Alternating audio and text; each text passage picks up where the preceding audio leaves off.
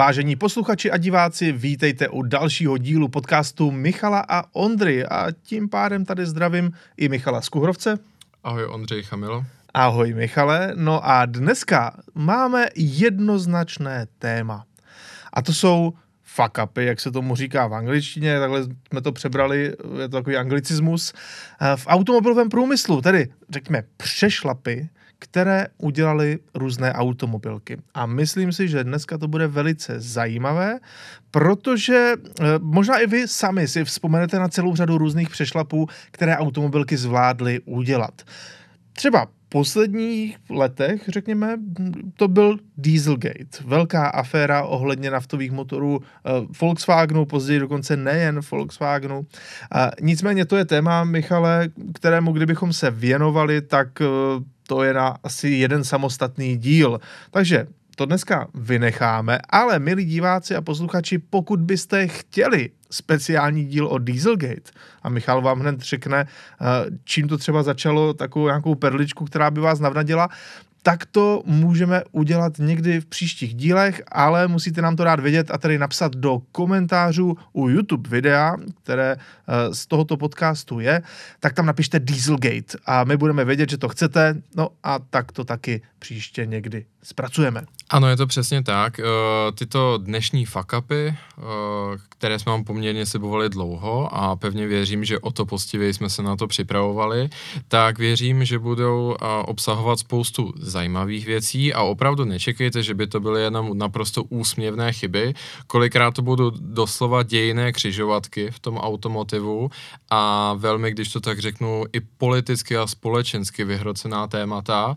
A přesně jak se řekl, já jsem rád, že si tady uvedl tu definici toho, že to může být i přešlap, přehmat, protože velice často v těch, těch příbězích najdeme i to takzvané kouzlo nechtěného a tudíž, že to, co se tím primárním cílem nepovedlo, tak ale vedlo k dalším zajímavým věcem, které se ve finále třeba ukázaly být prospěšnými.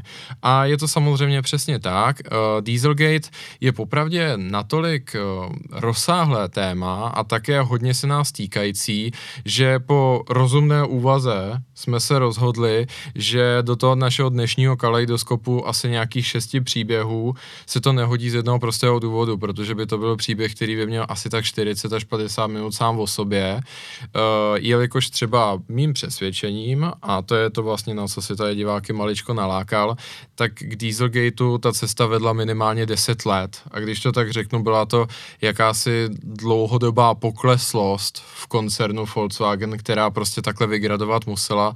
Nemluvím o tom, že Volkswagen tam není ten, ten nejdůležitější hospodářský aktér. Ono jakoby se do toho namočilo skoro celé Německo, ale pokud vás tohle to zajímá, tak nám to dejte vědět, aspoň budeme mít zpětnou vazbu, která témata a do jaké hloubky vás zajímají. Třeba, a... jak jsi říkal, uplácelo se tam i lehkými dívkami.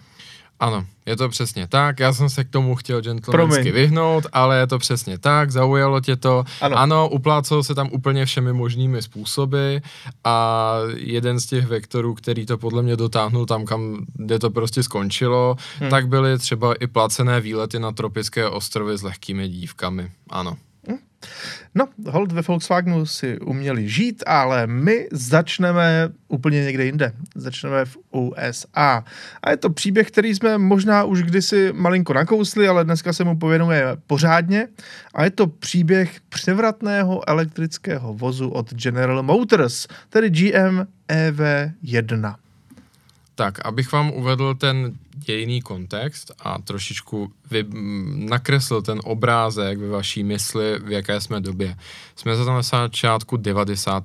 let. Jakkoliv samozřejmě to auto, pokud se na něj díváte, nemusí působit jako úplně nejkrásnější nebo nejmodernější, tak nezapomínejme, že už je to v zásadě čtvrt století. Tudíž uběhlo opravdu hodně, velká, hodně velký čas v našem východním bloku, v bývalém Sovětském svazu, tak bylo zázrakem, pokud jste měli cokoliv lepšího než Škodu 100.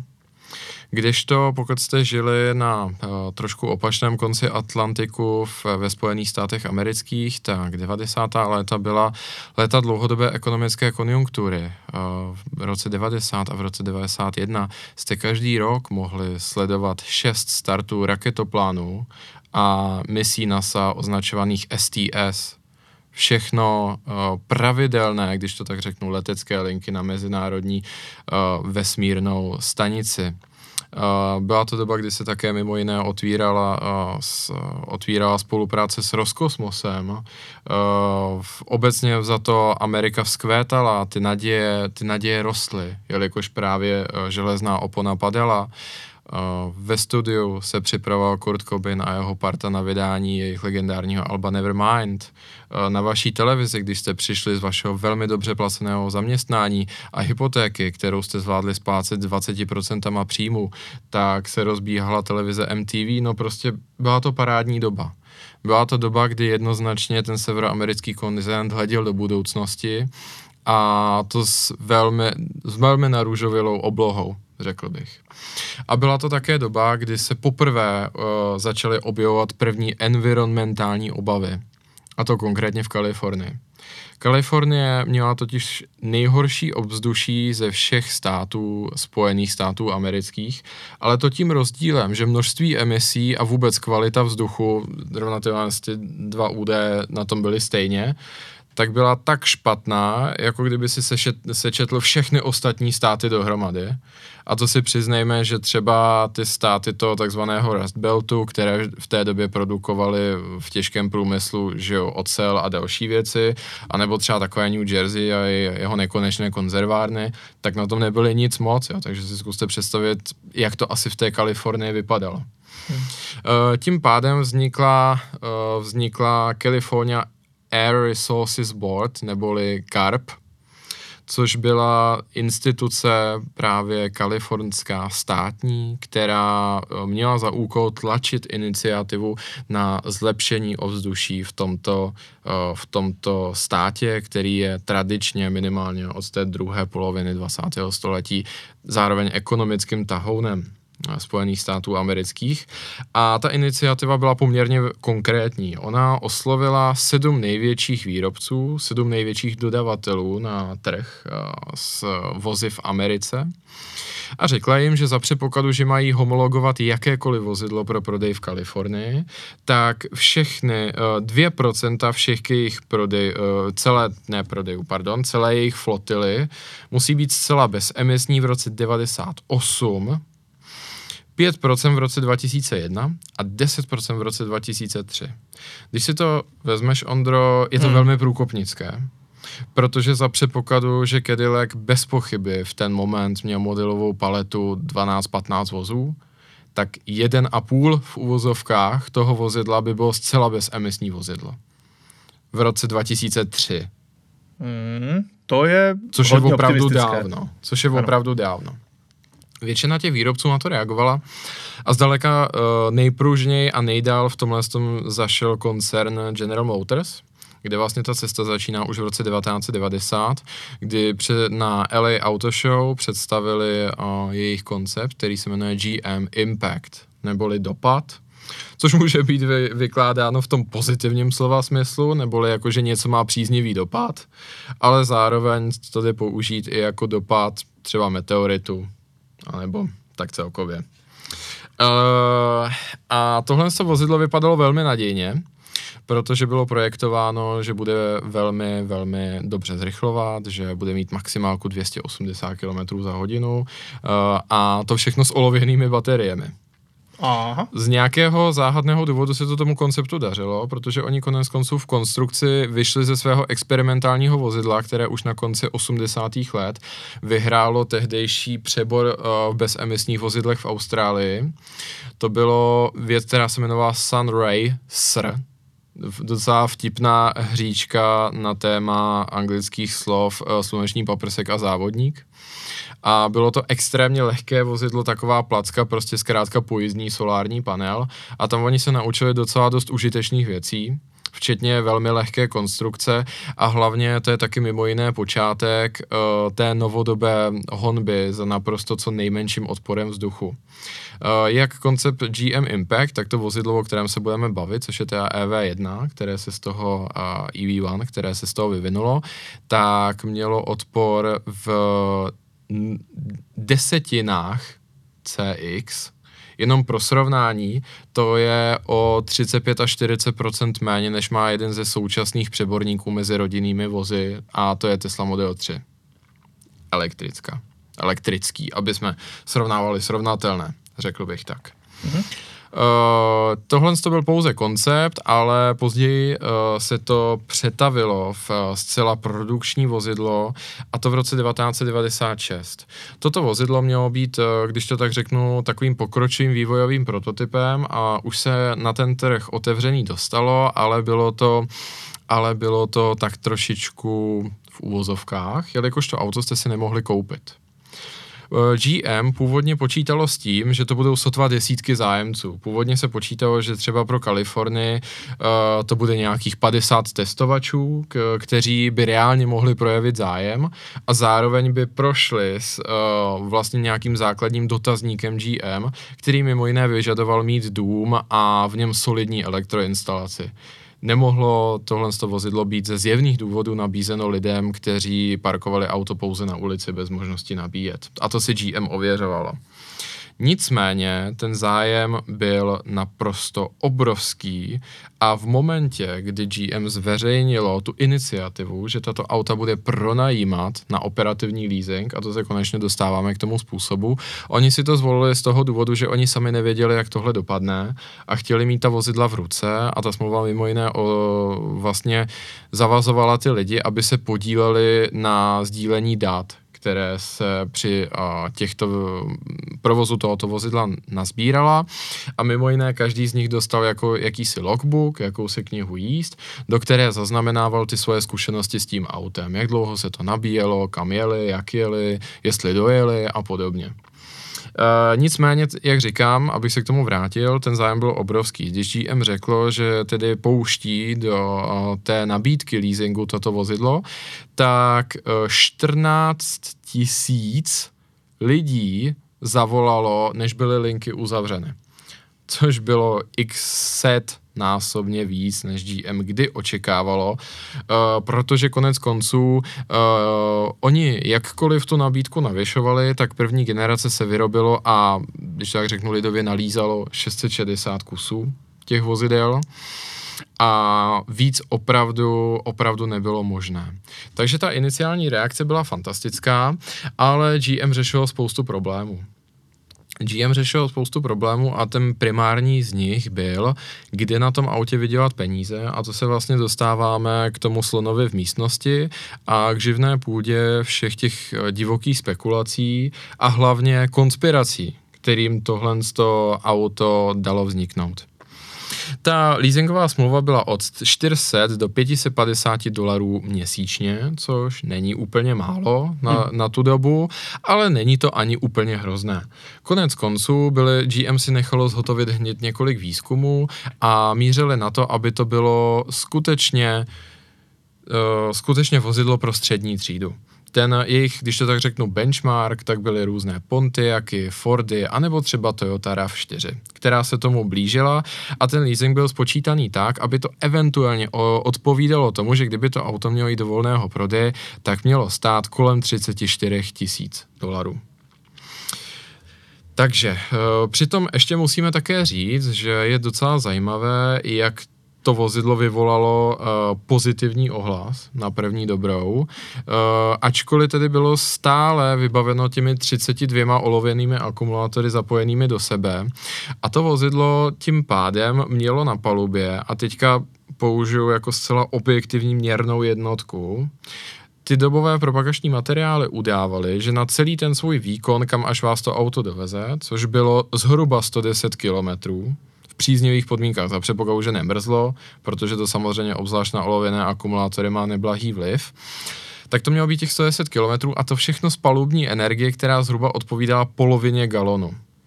Galon má s energii 120 MJ, což se dá přeložit na 33 kW a tím pádem docházíme k tomu, že polovina galonu je kolem 16,5 kWh. Takže tohle to auto mělo na palubě opravdu jenom 16,5 kWh v té první iteraci, což skutečně stačilo jenom kolem těch 100 kilometrů. Ale bylo to, a to je na tom opravdu to zajímavé, a vlastně to, kde si dneska ukazujeme, že to, o čem my dneska uvažujeme o 20 let později, tak přátelé, my jsme tam v zásadě už byli na tom místě. Bylo to opravdu velmi hloubkově otestované a musím říct, že ty uh, vzpomínky jednoho z hlavních inženýrů tak mě opravdu bavily. Mm. A hlavně je fascinující, co všechno se na tomhle tom autě vyvinulo poprvé. A ještě než si vlastně dopovíme, jaký byl ten příběh toho auta do konce a kde vlastně vznikly ty konspirace, tak já se s vámi podělím o všechno, kde tohle auto mělo prvenství. Mm. Protože to auto bylo vyprojektováno na naprosto dokonalou optimalizaci, když to tak řeknu. Třeba Tesla a jejich ludicrous mode a tak dále a prostě ta nejlevnější ložiska použitá v tom autě. Přiznejme si, to auto není příliš vyoptimalizované. Ale tohle auto, vědomi si ti inženýři omezení té své doby, v podobě právě nejdřív těch olověných akumulátorů, tak oni se z těch ne, jako nešťastných 16,5 kWh snažili vymáčknout opravdu co nejvíc D. A v tom roce 1991 přišli s pro mě naprosto neslíchanýma řešeníma. Mm-hmm. Ku příkladu, s Michelenem vy, vyvinuli pneumatiky se sníženým valivým odporem aby paluba vozidla spotře- a vůbec všechny ty auxiliární systémy spotřebovávaly naprosté minimum, tak je to první vozidlo, které mělo elektroasistované řízení a posléze plně elektrický sloupek řízení. Mm-hmm. Dále, tepelné čerpadlo, Ondro. V roce Dobrá. 1991, ještě v takhle malém autě tepelné čerpadlo, které mimo jiné v, té, v tom pozdějším faceliftu, ke kterému se ještě dostaneme, tak už zajišťovalo tepelný komfort akumulátoru. A to všechno bylo digitálně řízené. Tak to neumí ani některé dnešní elektromobily. Přesně tak. U Porsche se za to připlácí několik tisíc euro. Uh, regenerativní brždění, kombinované s frikčním bržděním, a to na obou nápravách ta řadící páka tam není pro nic za nic. To se dokonce dalo uh, upravovat ta míra té regenerace. Takže ano. úplně stejně jako u některých dnešních aut, ne u všech. Ano, opět ano. to nemá každý elektromobil. Uh, a stejně tak všechny palubní systémy, včetně ovládání zamykání a, a zapalování, tím myslím jako prostě otočení klíčem, nic z toho tam nebylo. Všechno bylo čistá elektronika, včetně tlačítka on-off prostě, aby se naprosto omezily veškeré ty myslitelné ztráty. Mm-hmm. Zkus si představit v tomhle tom roce, jak to vypadalo. Jsme docela dlouho před uvedením PlayStationu 1. No, to muselo být velké sci-fi. Jako naprosto, naprosto neuvěřitelné a nádavkem teda ještě elektricky vyhřívané čelní okno s neviditelnými drátky tohle to všechno, tohle to všechno tam vyvinuli a když se člověk za, uh, začetl do vzpomínek těch testovacích jezdců, tak ono je toho upřímně ještě o dost víc. Představ si, že vzhledem k tomu, že inženýry nebavilo zajíždět uh, vlastně ty testy výdrže akumulátorů na brzdě, mm-hmm. což se dneska mimo jiné nedělá. Dneska se to Jedna ta opět nejmenovaná automobilka to zase jenom nasimuluje na počítači, že jo? A oni nebyli spokojení s tím, že ta motorová brzda tak samozřejmě výrazně ty výsledky zkresluje.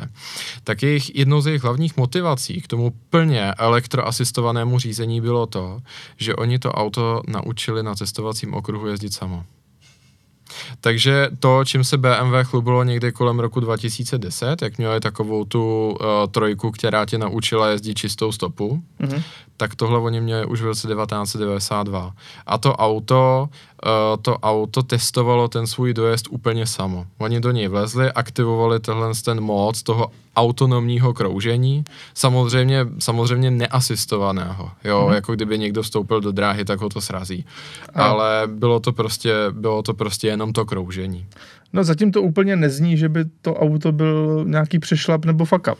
No a k tomu se hned dostanem. Hmm. No a, a opravdu to auto tam kroužilo tak dlouho, dokud se nevybilo a v ten moment si ty inženýři mohli z toho vzít naprosto relevantní data o tom dojezdu a o tom, co ty jednotlivé změny v tom nastavení s tím dojezdem dělají. Uh, posléze přišla generace 2, no ale to už se objevuje spousta, uh, spousta věcí kolem tohle z toho auta. Jednou z nich je, že GM na to vzalo, když to tak řeknu, jako druhý pohled. Ještě jednou si to propočítali a zjistili, že jsou v tomhle tom projektu poměrně hluboko ve ztrátě. Mm-hmm. Vedle toho... To bych docela čekal, podle toho, co si vyjmenoval. Je to přesně tak. A Uh, vedle toho se začínají objevovat různé instituce, které se často zaštiťovaly institucemi, které mohly vznikat podle spotřebitelského práva. Například jistá skupina proti zneužívání prostě monopolního postavení výrobci v USA, takového obskurní názvy a začali, začali brojit proti různým aspektům jako tohle z toho vozidla, včetně toho, že už tehdy se rozdávaly dotace na toto vozidlo. A oni začali s tím proti těm dotacím zbrojit, brojit, protože, uh, protože se říkalo v podobném narrativu konec konců jako dneska, že to pouze zpříjemňuje mobilitu bohatým a na ty chudé to nemyslí. Konec konců z těch lidí, kteří si to auto, kteří si to auto lízli na začátku, tak velká část nutno dodat byli VIPs, Jo. A GM to dělalo naprosto schválně, protože to byli lidé snadno dosažitelní hmm. a očekávala se od nich nějaká úroveň komunikace a vlastně jakoby kvalita dát. Mimo jiné, jeden z nich byl Francis Ford Coppola, což jak víme, že jo, je slavný, slavný režisér, filmář a autor a trilogie Kmotr. Hmm. Což je mimo jiné asi poslední člověk, kterého bych čekal v tomhle autě. Jo. Uh, mimo jiné, jeden, jedním z nadšených uživatelů, uh, nebo respektive zájemců o tohle auto měl být Jay Leno, ale on jako známý pravičák, tak si stál za tím, že to auto chce koupit cash a že s ním chce dělat, co chce, což GM asi pětkrát odmítlo a inženýři doteď tvrdí, že když ve své slavné talk show tohle auto neustále strhával, a právě tvrdil o něm, že hoří a tak podobně, takže to dělal jenom z uražené ješitnosti, že si to auto nemohl pořídit. Samozřejmě, kde je ta pravda, už se asi nejspíš nedozvíme. E, nicméně začalo se objevovat spousta z těch iniciativ a spousta hlasů, které jednak, spousta z nich to vozidlo bránilo a spousta z nich ho vlastně takhle jako strhávalo, když tak řekneme. A poprvé se vlastně objevil ten narrativ, uh, kdy se začalo říkat, že velké ropné společnosti jsou proti. Protože údajně ten projekt měl být, když se to tak řekne, životaschopný. A to je něco, na čem se prostě ty zdroje do dneška neschodnou. Mezičase přišel facelift, o tom se tady zmíním krátce, protože to, ten facelift přichází už těsně předtím, když to tak řeknu, uh, než tohle to auto úplně skončí. To je v roce 1999, přitom uh, po roce 2001 uh, GM vyhlásil, že ten leasing končí, nemůže být prodloužen a oproti tomu, co původně slibovali, takže se ta auta všem lidem odeberou. Eh, ta druhá generace je ještě slibnější, protože ta se, co se týče celkové kapacity na palubě, dostává na 26,4 kWh, co se vší tou optimalizací tohohle vozidla jako slibovalo poměrně solidní výsledky a natáhlo ten dojezd až zhruba k 250 km, pro ty nejvyšší šetřílky skoro až 300, což si vezměme, hmm. že o 25 let později se nic nezměnilo vlastně. A pozor, to je nickel metal hydridová baterie, takže podstatně jednodušší konstrukce než dnešní lithium iontová a taky, přiznejme si, méně hořlavá. Jo, taky to, taky to není žádný zázrak, ale jako je to o něco stabilnější technologie, když to tak řekneme. No a, no a v ten moment už je ta celospolečenská diskuze úplně vyvaru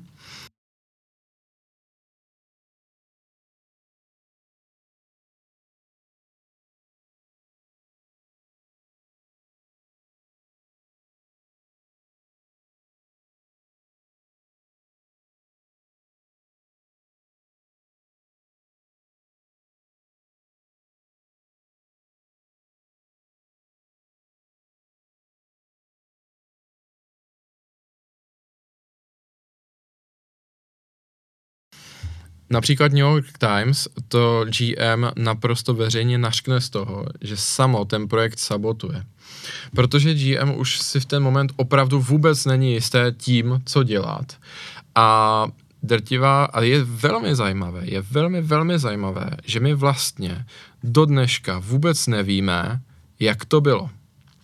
Protože část těch manažerů a samozřejmě byli v nich i lidé, kteří byli na tom projektu zainteresováni, tak tvrdí, že to života schopné bylo celý tenhle ten projekt. Velk, druhá část manažerů zase tvrdí, že za 34 tisíc dolarů tohle prostě absolutně vyrábět nešlo. Mm-hmm. A prostě do dneška se to v zásadě nedá rozseknout, protože jedna z těch studií, na základě kterých to GM tenhle ten projekt zabilo, tak kladla tu otázku, ta teze té studie byla, kolik by lidé byli ochotni zaplatit za auto, které dojede maximálně 200 km a musíte nabíjet. Ale a ta studie dospěla k závěru, že by to bylo na nejvýš 28 tisíc dolarů a mm-hmm. že většina spotřebitelů by p- právě preferovala RAV4. Jedna nezisková skupina, která, která to mohla... Mimochodem, jenom no. doplním tě, RAV4 na začátku milénia se taky začala dělat elektrická v Americe. Ano, taky. Protože Toyota byla jedním z těch sedmi výrobců, že jo. Mm-hmm.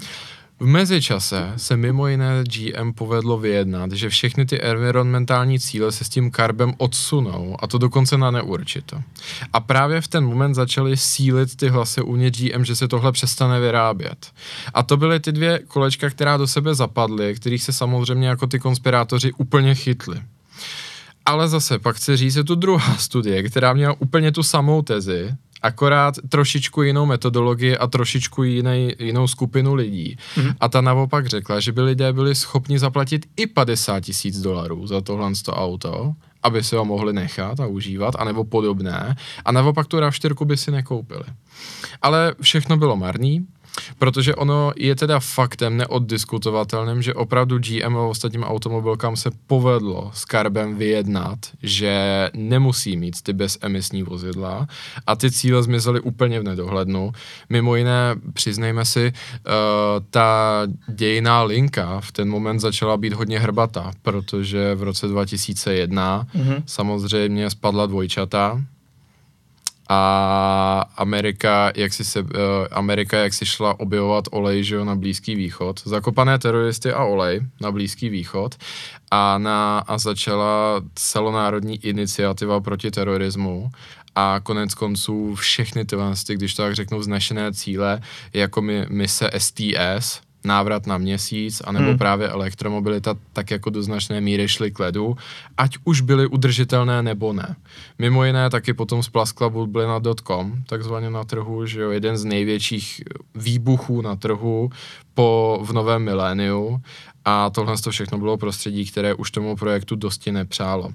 Nicméně faktem zůstává, že v roce, uh, uh, po roce 2000 celá ta věc končí. V roce 2002 je oznámeno, že všech 1117 EVs bude staženo, sešrotováno a projekt je ukončen jako neúspěšný. Hm.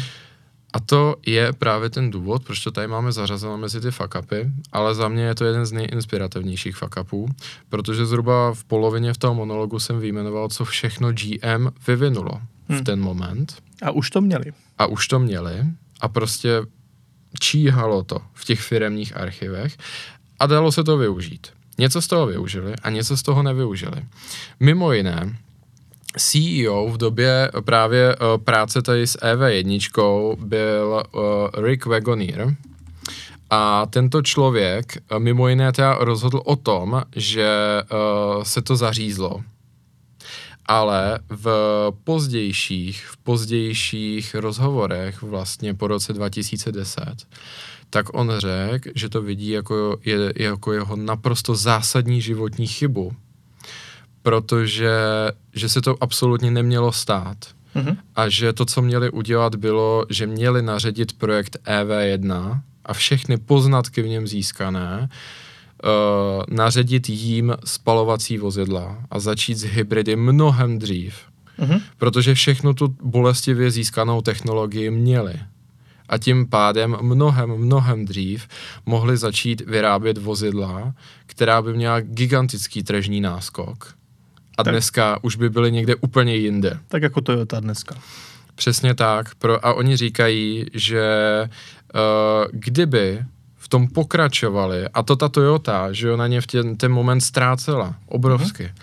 Kdyby v tomhle tom pokračovali, tak Chevy Volt, což byl jejich první vlastně komerčně eh, větší zářez na poli elektromobility přišel o 10 let dřív. A stejně tak říká, že kdyby věděl, jak se to všechno vyvine, takže uh, a měl ten hybrid, tu hybridní flotilu, takže GM mohlo být někde úplně jinde a že to považuje za svou největší chybu. Hmm. A z konec konců v roce 2017 Elon Musk prohlásil, že právě EV1 byla jeho největší, a vůbec to, jak lidé milovali to auto, protože ta fanouškovská základna byla obrovská, mm-hmm. jo, tak, uh, tak, že to byla jeho hlavní inspirace uh, ve tvorbě všech jeho automobilů, vlastně všech Tesel. Mm. A malý dovětek na závěr. Francis Ford Coppola svoji EV1 někam schoval a GM ji nikdy nevrátil.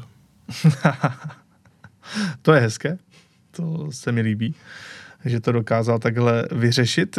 Každopádně, abychom pokračovali dále, tak naším dalším tématem je opět věc, která byla velmi známá v USA, tedy v Americe, ale bylo to, řekl bych, ještě zásadnější než EV1. Jelikož v polovině 60. let jak to vypadalo na americké automobilové scéně, no auta hrála eh, všemi svými chromy, obrovskými motory, byly to neskutečné lodě, byly to stroje, které eh, dokázaly potěšit svým komfortem. Ale na co se vůbec nebral žádný ohled, byla bezpečnost. A to se rozhodl změnit eh, člověk, kterého tady máme na fotografii, tedy Ralph Nader, což byl aktivista, zároveň takový, řekněme, advokát všech spotřebitelů a byl to člověk, který o tomto tématu sepsal svoji knihu Unsafe at Any Speed, tedy nebezpečné ve všech rychlostech. A tahle, tahle kniha si dala jednoduchý cíl, změnit poměry ve světě automobilů v USA a ono se mu to povedlo. V roce 1966 šlo o nejprodávanější knihu, která nebyla fikcí tedy o nejprodávanější reálnou knihu v Americe, uh, a tedy knihu popisující realitu v Americe. A opravdu byla to kniha, která měla osm různých kapitol, které se věnovaly všem různým oblastem automobilového průmyslu. Ku příkladu, Ralph Nader si stěžoval na to, že automobily uvnitř mají mnoho různého chromu, ozdobných záležitostí, ale nikdo neřeší, jestli to bude na sluníčku někoho oslňovat nebo ne. Stejně tak řešil, jestli uh, je v pořádku, že automobilky uh, ladí, respektive doporučují svým zákazníkům, aby měli podhuštěné pneumatiky. Všechno jen a pouze kvůli komfortu. Ačkoliv je to pod normami výrobce těch pneumatik. Jednoduše všichni chtěli, ať ty auta jezdí co nejkomfortněji a ať co nejlépe odfiltrují posádku od eh, řekněme, silnice od svého okolí. Jenže, jak už to tak bývá, tak samozřejmě mělo to i ta svá negativa. A to právě všechno Ralph Nader, eh, řekněme, vypíchnul v té své knize. Jak říkám, byl tam osm různých kapitol. A všechno to vedlo až k tomu, že v Americe díky této knize vzniklo oddělení transportu, respektive oddělení dopravy. A právě oni začali řešit veškeré tyto náležitosti, co se týče automobilové bezpečnosti. Jenže my všichni víme, že nejznámější kapitola se týkala Chevroletu Corvair, což byl velice zajímavý automobil. V roce 1960 tento vůz získal titul amerického auta roku. Tedy auto bylo to, eh, řekněme, velice populární. Auto mohlo být jak sedan, tak i kupé, dokonce existovala sportovní varianta a nutno říci, že je to vůz, který měl velmi blízko k jedné evropské ikoně. Michale, víš ke které? No, já se asi nechám podat. Ono jich tam bylo po více, že jo? V těch poválečných vozidlech bylo oblíbený samozřejmě motor vzadu, ale pověs mi, na co narážíš. No samozřejmě narážím na Porsche 911 a to nejen motorem vzadu. Byl to plochý šestiválec vzadu. Takhle, no tak to Ano, pravda. tento vůz měl plochý šestiválec vzadu, který mimochodem mohl být spojen jak s manuálem, tak s automatem. A to auto tedy svou konstrukcí trošičku připomínalo Porsche 911, ačkoliv eh, bylo větší, praktičtější a samozřejmě vypadalo eh, zvenku úplně jinak, ale ty základní technické předpoklady tedy byly v tomto podobné. No a jak víme, tak už i u Porsche 911 eh, si někteří zákazníci své doby mohli stěžovat na to, že auto je nějak zákeřné nebo těžko se ovládá, protože eh, přece jenom tahle koncepce není pro sportovní auto úplně ideální, no ale pro rodinné auto možná je ideální ještě méně. My tady teda v Československu bývalém to známe moc dobře, že jo všechny ty Škodovky s motorem vzadu. No, každopádně vzduchem chlazený uh, plochý šestiválec, tak uh, ten v Corvéru jednoduše byl a když už jsem říkal, že měl i sportovní verzi, tak ta verze byla více než zajímavá, protože měla přeplňování turbodmychadlem. Jako druhé auto sériově prodávané na celém světě. Ano, Corvair měl přeplňování turbem, takže to byla taková 911 turbo první generace. Ne, dobrá. To, tohle, tohle přirovnání samozřejmě je úplně liché, jelikož přece jenom Corvair je, je opravdu trošku něco jiného, ale je to vtípek. Byť i tak, ten motor ve své době, ten šestiválec, který měl od 2,3 do 2,7 litru, tak měl výkon 150 koní, což vůbec nebylo špatné. A já musím vypíchnout jako v téhle z té době, jako hned se dostaneme k té stinné stránce, že jo, ano. co se těším, až nám dopovíš, Ondro, ale jako ta inovativnost těch amerických aut byla dechberoucí. Celkově ta inovativnost společnosti americké v 60. letech byla dechberoucí. Ano. A pro mě tam mimo jiné jako vzniklo jedno z největších životních stigmat, když to tak řeknu, jako těch, které nemůžu ovlivnit, ale že třeba minimálně stran toho vesmírného výzkumu, a pardon, už jsem tady prostě zásil, ano, tak jako, no, no, a jako to je další věc, jako kterou strašně obdivuju a my se prostě za 60 let nejsme schopní vrátit tam, kde jsme byli. A stejně tak, a stejně tak tady nemůžu si pomoct, ale jako pro mě je to takový ten styčený prst vůči té Americe, protože minimálně poslední 40 let, tak já vůbec nevím, čím se zabývá, jo. Dobře, hmm. F35 je solidní věc, to neříkám, ale jako ta míra té inovace v hmm. hardwareu, která byla v 60. letech, tak je nesrovnatelná s jakoukoliv další dekádou, která následovala. No ale bylo to trošku živočišné, že jo? Tak nám pověz, co se dělo. No tak s Corvairem tedy byl ten problém poměrně jasný. To auto mělo eh, podvozkovou konstrukci poměrně jednoduchou.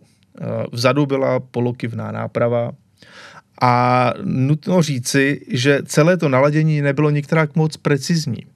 Samotný uh, jeden z mechaniků, který na tomto autě pracoval, George Karamania, tak uh, ten se vyslovil, protože přece jenom tohle auto by mělo mít ještě přídavný stabilizátor, protože opravdu tam hrozilo to, že, jak to říct, to kolo jednoduše zaplulo pod auto, ono se to trošičku na tom žvíklo, no prostě nefungovalo to vůbec. A ovšem, manažeři automobilky ho přehlasovali, že to přece není potřeba. No a zároveň Corvair měl docela neobvyklé huštění pneumatik. Vepředu 15 PSI, vzadu 620, což je velký rozdíl. Jenže nikdo na to nebyl připravený. Nikdo uh, to v té době takhle neřešil, protože v té době byli všichni zvyklí na to, že pneumatiky, stejně tak jako mnozí lidé to dělají i dneska, ale třeba jsou tam ty různé rozdíly, nebo jsou tam štítky. Nikdo moc uh, nefoukal takhle rozdílně pneumatiky, ale dával to všechno na stejný tlak.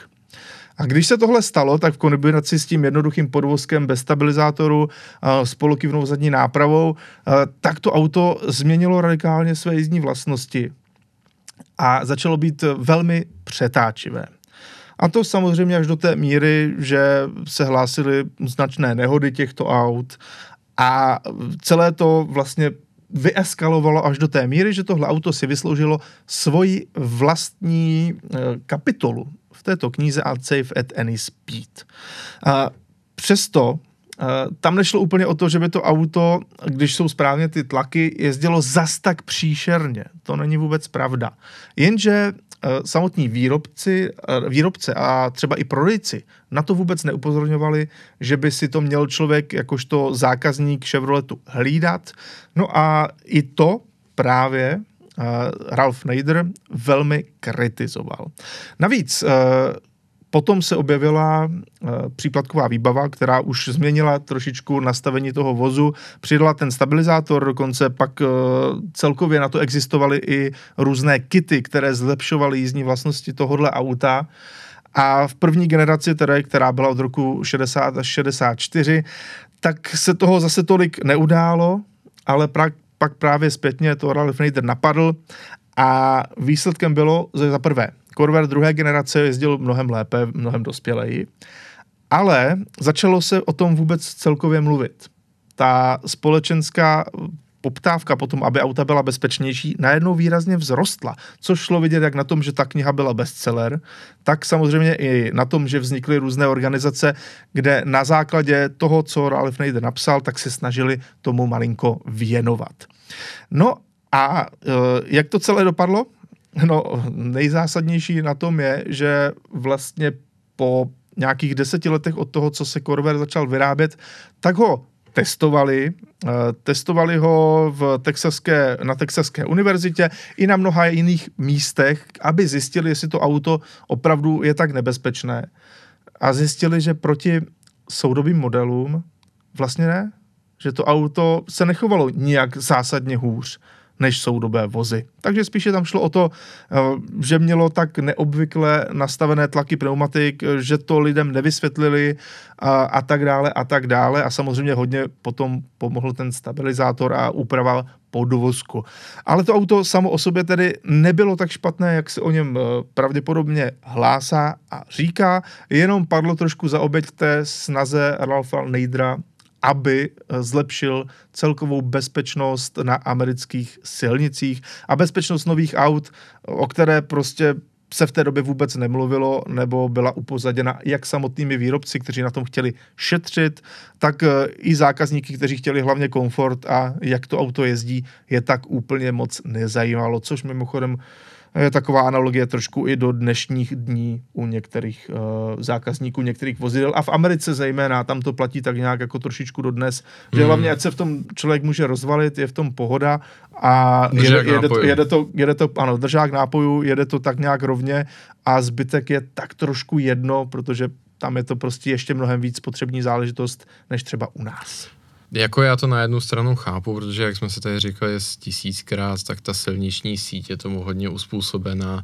Hmm. Níz, nízoučké rychlostní limity, které jsou vymáhány velmi tvrdě, takže prostě to jediné, co můžeš udělat, je jako zapnout tempomat a rozvalit se tam. Hmm. Ale samozřejmě myslím si, že tohle to Tohle to bez pochyby byl fuck up ze strany všech výrobců. Je tady vidět, že tohle to byl úplně, když to tak řeknu, ten kapitalismus úplně rizí formě, protože na tu bezpečnost se absolutně nehledělo. Mm-hmm. A tomu dám jeden zářný příklad, protože uh, jedna z features tohle z toho auta, která měla i vlastní marketingovou kampaň v tisku a všude, tak byla integrovaná dětská kolébka což už samo osobně zní hrozně, ale vy byste si asi řekli, tak jako, že tam byla jako vyhloubená sedačka. Mm. Ne, bylo to u zadního okna. U zadního okna byl prostě jako prolis v mhm. podobě mm-hmm. jako takového hnízda na batole, nebo ne, ani ne na batole, v zásadě na novorozence, jo, do kterého se jako to dítě položilo, takže za sklo podotýkám, ano. bez jakéhokoliv jištění. Samozřejmě to nepřipásáš, že jo, na to, že by se ho zavřel jako do bubliny nebo něco takového. Takže bylo to tam úplně na volno. A ještě ke všemu, součástí té marketingové kampaně bylo, že vám vysvětlovalo, že je to výtečné, že vašemu děťátku bude nádherně nebo bude hrát ten motor, který je pod ním. No a není to pravda? Uh, Já bych teda tý, za okno dítě nikdy nedal. Do, je, jako, hele Ondro, je to všechno naprostá pravda, jenom do té doby, než lehce zabrzdíš ano. a to dítě bude vymrštěno až na přední okno, jo? A jako ty auta za stolik nebrzdili. No, no dobře, jako nezabrzdí vlastní hmm. silou, ale může no. ho zabrzdit jiný objekt. jo. Ano, ano, ano. Takže jako samozřejmě v té době byla poměrně vysoká porodnost, co jako nikoho netrápilo, ale jako Myslím si, že v téhle té době s tím neuvěřitelným rozvojem a kdy část společnosti byla extrémně inovativní, tak ale zároveň, když to tak řeknu, uh, říká, vzniká taková ta americká spotřebitelská, jak to říct, no, prostě demence když je to tak to řeknu. Tak, je to tak, prostě je to, tak. to spoléhání se na to, že si kupuju něco, co je novější, lepší a že ta moje mentální ingerence jako v tom ovládání a údržbě té věci se může rovnat nula. A tady si myslím, že taky vznikal jako obrovská, obrovský rozdíl mezi Amerikou a Evropou, protože tohle začala být ta auta, která si prostě koupil, že jo, tehda poměrně za jako velmi příznivý zlomek tvého ročního příjmu a jakmile to mělo 20 tisíc mil na tachometru, tak si řekl fuj, a prostě nechal to u popelnic nebo si to prodal, že jo. Ano. Když to evropská auta byla jako nahnilá už v katalogu a dostal si jako první kapitola v uživatelském manuálu bylo, jak si sám doma nařídit předstih. Jo, no jasně. Byl to trošku jiný svět. Přesně tak. Mimochodem ještě k Ralfu Neidrovi. Ta jeho kniha obsahovala celý, celou řadu zajímavých věcí, které vidíme dodnes, protože uh, víš, vlastně Ralfu Neidrovi my vděčíme za takzvanou prndu. Víš, co to je prnda? To je na automatické převodovce PRND. Jo, takhle, jasně. A protože uh, on totiž usiloval za to, aby bylo standardizováno uh, právě v rámci bezpečnosti tohle nějaké pořadí toho, jak jsou vlastně poskládány na automatické převodovce jednotlivé ty mm-hmm. režimy, respektive jednotlivé ty kvality. Protože původem některé ty převodovky tak měly schéma PNDLR, tedy Park Neutral Drive Low a rear jako úplně nejníž byla jo, zpátečka. to už vím, kam míříš. Jenže samozřejmě ono to uh, bylo nešťastné v tom, že mnozí lidé nevěděli, jestli tam mají low, tedy tu, uh, řekněme, uh, redukci nebo krát, tu nízkou rychlost, anebo erko a často ta auta potom někoho sama přejela. Takže Ralph Nader se založil, založil za to, aby to bylo v tom pořadí PRNDL, kde mezi zpátečkou a drivem dopředu je ještě neutrál a tím pádem ta auta byla přece jenom o něco bezpečnější v tomto ohledu. Takže i, i to řešil. Velice jako převratná kniha, ačkoliv vznikla z takového toho, řekněme, aktivismu, tak ve výsledku mnoho těch věcí opravdu bylo ku prospěchu a asi se nedá úplně říci, že i když samozřejmě Corveru to dost uškodilo, tak se nedá říci, že by ta kniha takhle z hlediska historického byla v něčem špatná naopak. Já, já musím říct, že samozřejmě jako aktivista v automotive, obzvlášť dneska to nemá úplně ty správné jako konotace, ale tohle je zrovna aktivista, který mu si myslím, že můžeme být vděční, protože přiznejme si v mnoha ohledech ti výrobci, obzvlášť v tom rozpuku automobilismu, fakt hřešili byli, jako ve spoustě Rozhodně. konstrukčních otázek a právě jak se zmiňoval už na začátku, komfort a styl diktoval všechno a kolikrát se prostě na tu bezpečnost, výdrž a tak dále úplně kašlalo, když to tak řeknu. A třeba tohle, to, to, tohle je perfektní příspěvek a vidíme jenom takový krátký ještě za mě, mm-hmm. uh, ti nevrátím slovo, tak uh, jako to je věc, která platí univerzálně a když na to dneska někdo zahřeší, tak ho to okamžitě vytrestá, protože asi nějakých pět nebo šest let zpátky, mm. tak uh, uh, že jo, FCA, Fiat Chrysler Automotive, tak zavedl tu novou zvláštní řadící páku, která prndu, jak říkáš, tak nemá na tom schématu vedle, mm-hmm. ale rozsvícelo se to na té páce, takovým průhledovým jo. jakože displejem. A ještě ke všemu ten joystick, té převodovky se ovládal fakt divně mm-hmm. a mhm. díky tomu tehda zemřela hlavní hvězda filmu Star Trek, protože ho rozdrtil jeho vlastní Jeep. A kolikrát si říkáte, mně by se to nestalo, já jsem rozumný, ale já vás můžu ubezpečit, že ačkoliv si myslím, že jsem fakt pinktlich člověk, tak jsem řídil Levante před faceliftem, před tou kauzou, kdy právě byl rozdrcen tenhle ten herec, které tohle tu podivnou prndu má, v tom, v tom joysticku skoro neovladatelný.